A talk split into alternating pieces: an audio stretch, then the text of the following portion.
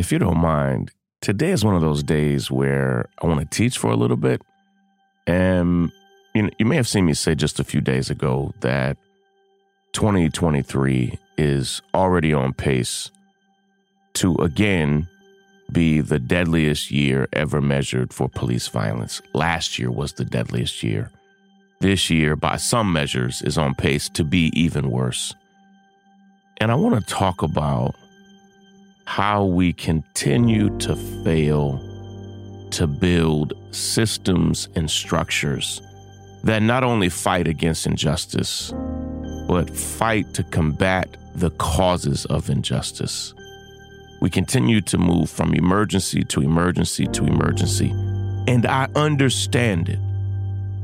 But I have some strong thoughts, even now, a few years after the murders of Ahmaud Arbery, Breonna Taylor, George Floyd, now three years later, I have some strong thoughts about something that we're not doing that is really setting us up to fail. Let me unpack and explain it. Glad to be here. This is Shaun King, and you're listening to The, the, the Breakdown. The, the, the, the Breakdown. The, the, the, the Breakdown.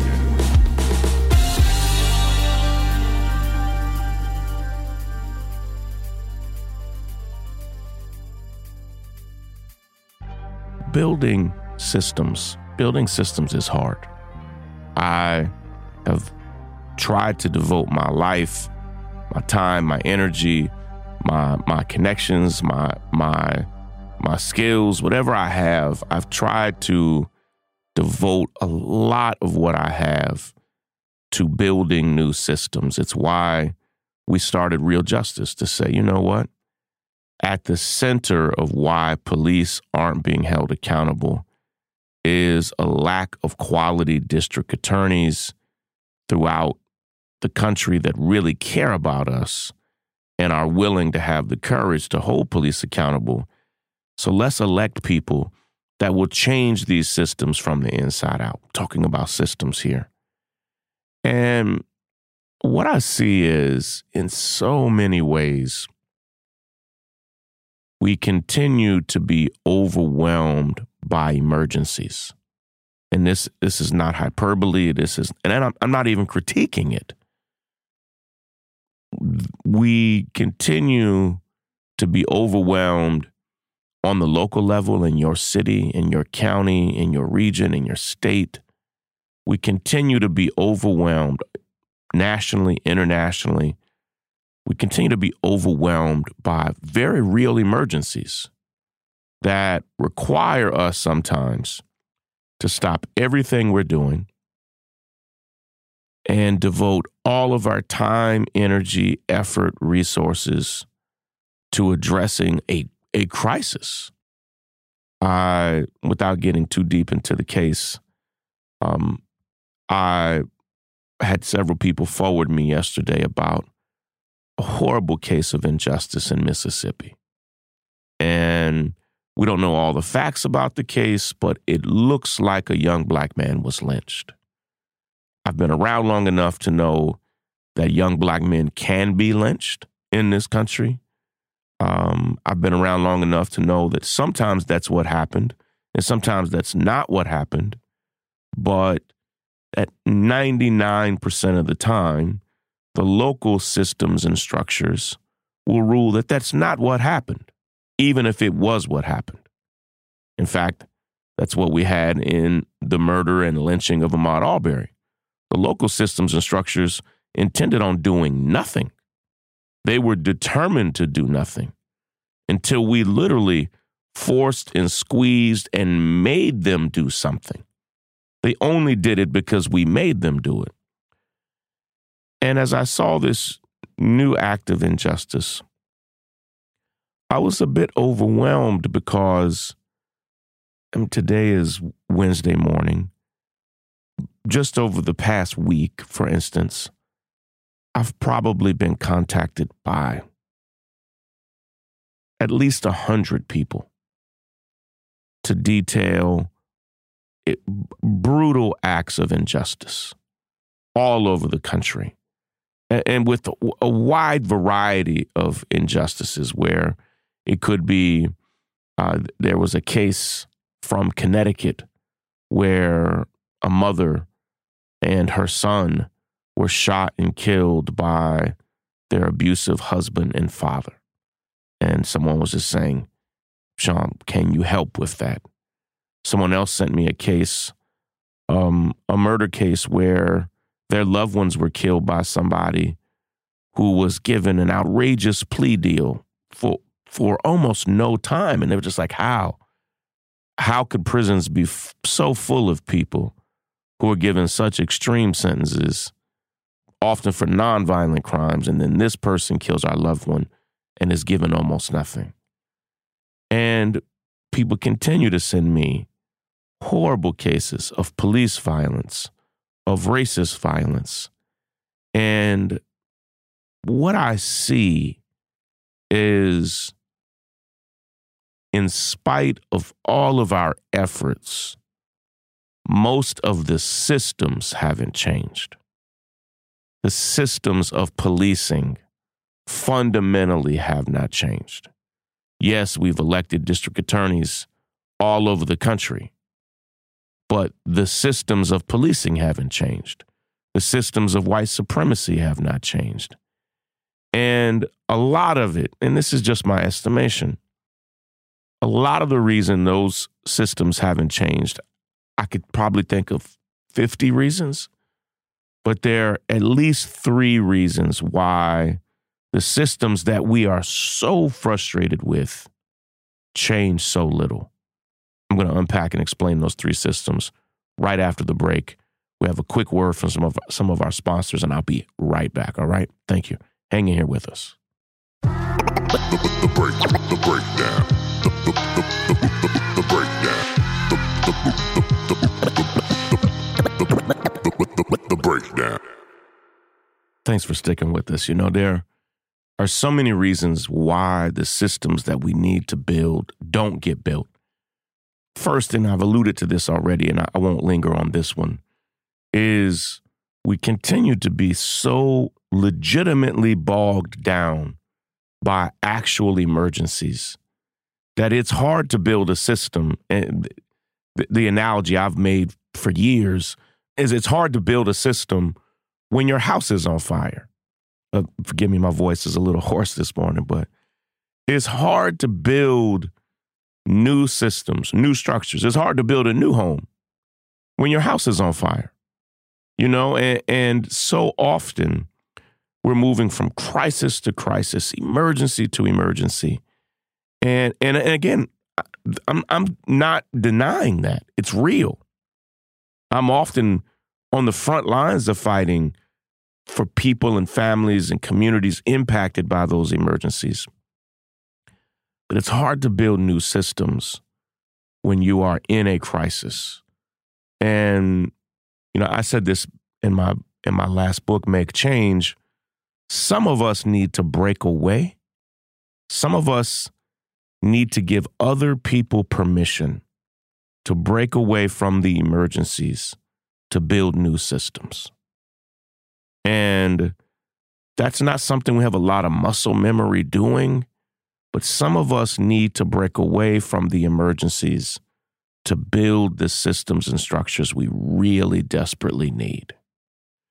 I, I, I think there are a few other causes.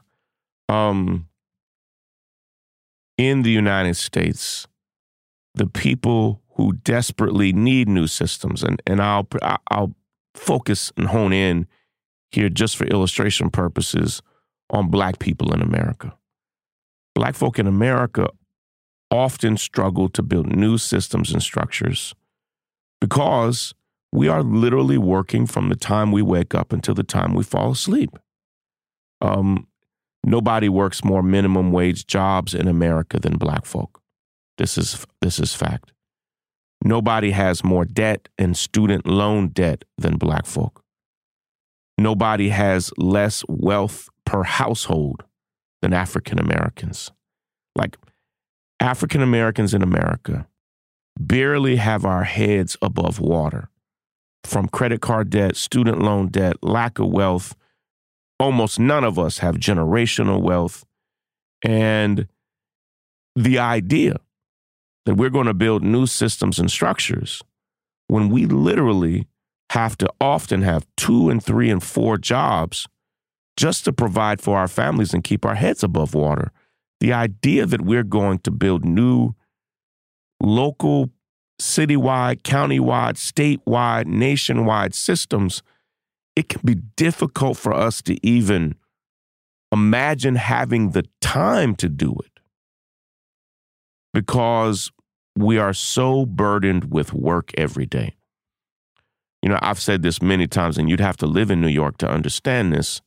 But I, every time I get on the train early morning, early in the morning in Brooklyn, when I say early in the morning, I mean like 5 a.m., 6 a.m., the only people on the train are black and brown folk.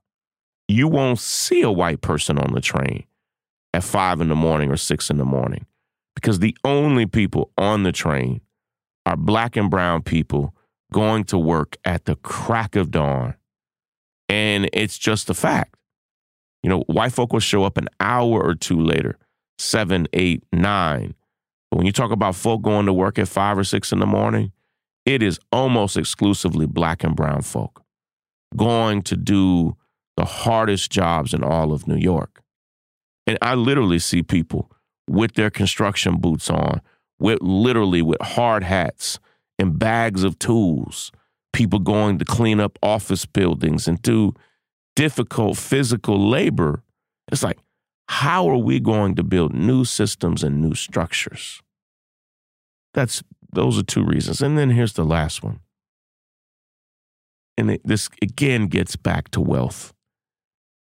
Our best institutions, our best black owned institutions, like, say, Spelman College, Howard University, Morehouse College.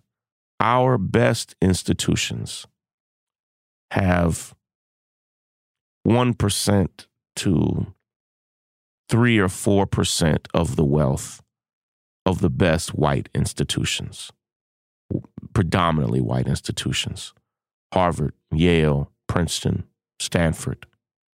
The best black institutions in America comparatively are poor, extremely poor. And a lot of the work, a lot of the work that is institution building emerges out of wealthy think tanks, wealthy colleges and universities, where people are paid to think and research and plot and plan and strategize. And again, and and these aren't excuses. I'm acknowledging the the, the reality that because we are often moving from crisis to crisis, emergency to emergency, because most of our people are working so hard day in and day out, and because even our best institutions struggle with their financial strength and rarely have the resources to pay people just to think and plan and strategize. We often struggle to have the big systemic ideas that are put into action. We have to find a way to get there. And my, I don't want to call it my fear, but I am concerned that five years from now, 10 years from now, 20, 50 years from now, that we will mainly be seeing slightly different versions of the exact same problems in this country because we're not able to build the deep systems and structures to change them. Listen, love and appreciate you all. Wednesday is my busiest day.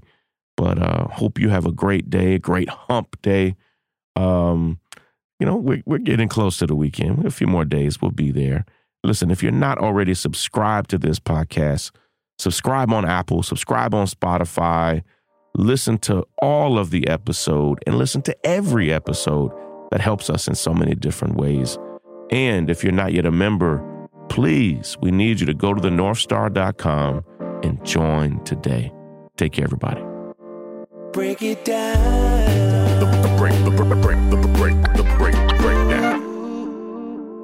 I'm Tiffany Hawkins, I'm Alan Boomer. and we are the Momentum Advisors. Every single week, we talk about wealth management, personal finance, and entrepreneurship. We are financial advisors by day, we're entrepreneurs by night.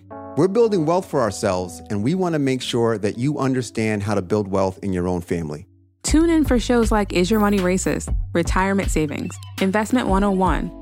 We literally run the gamut on all the things that you need to know about financial wealth, creating a legacy for your family, and really just wealth creation as a whole. What we find is that these conversations are happening, but they're not happening as much as they need to in diverse communities. And so we're bringing a new voice, a new amount of energy, and we want you to tune in. So we bring the tips, we bring the strategy, and we always bring the good news. So make sure you tune in every week to the Momentum Advisors. There's something for everyone. Momentum.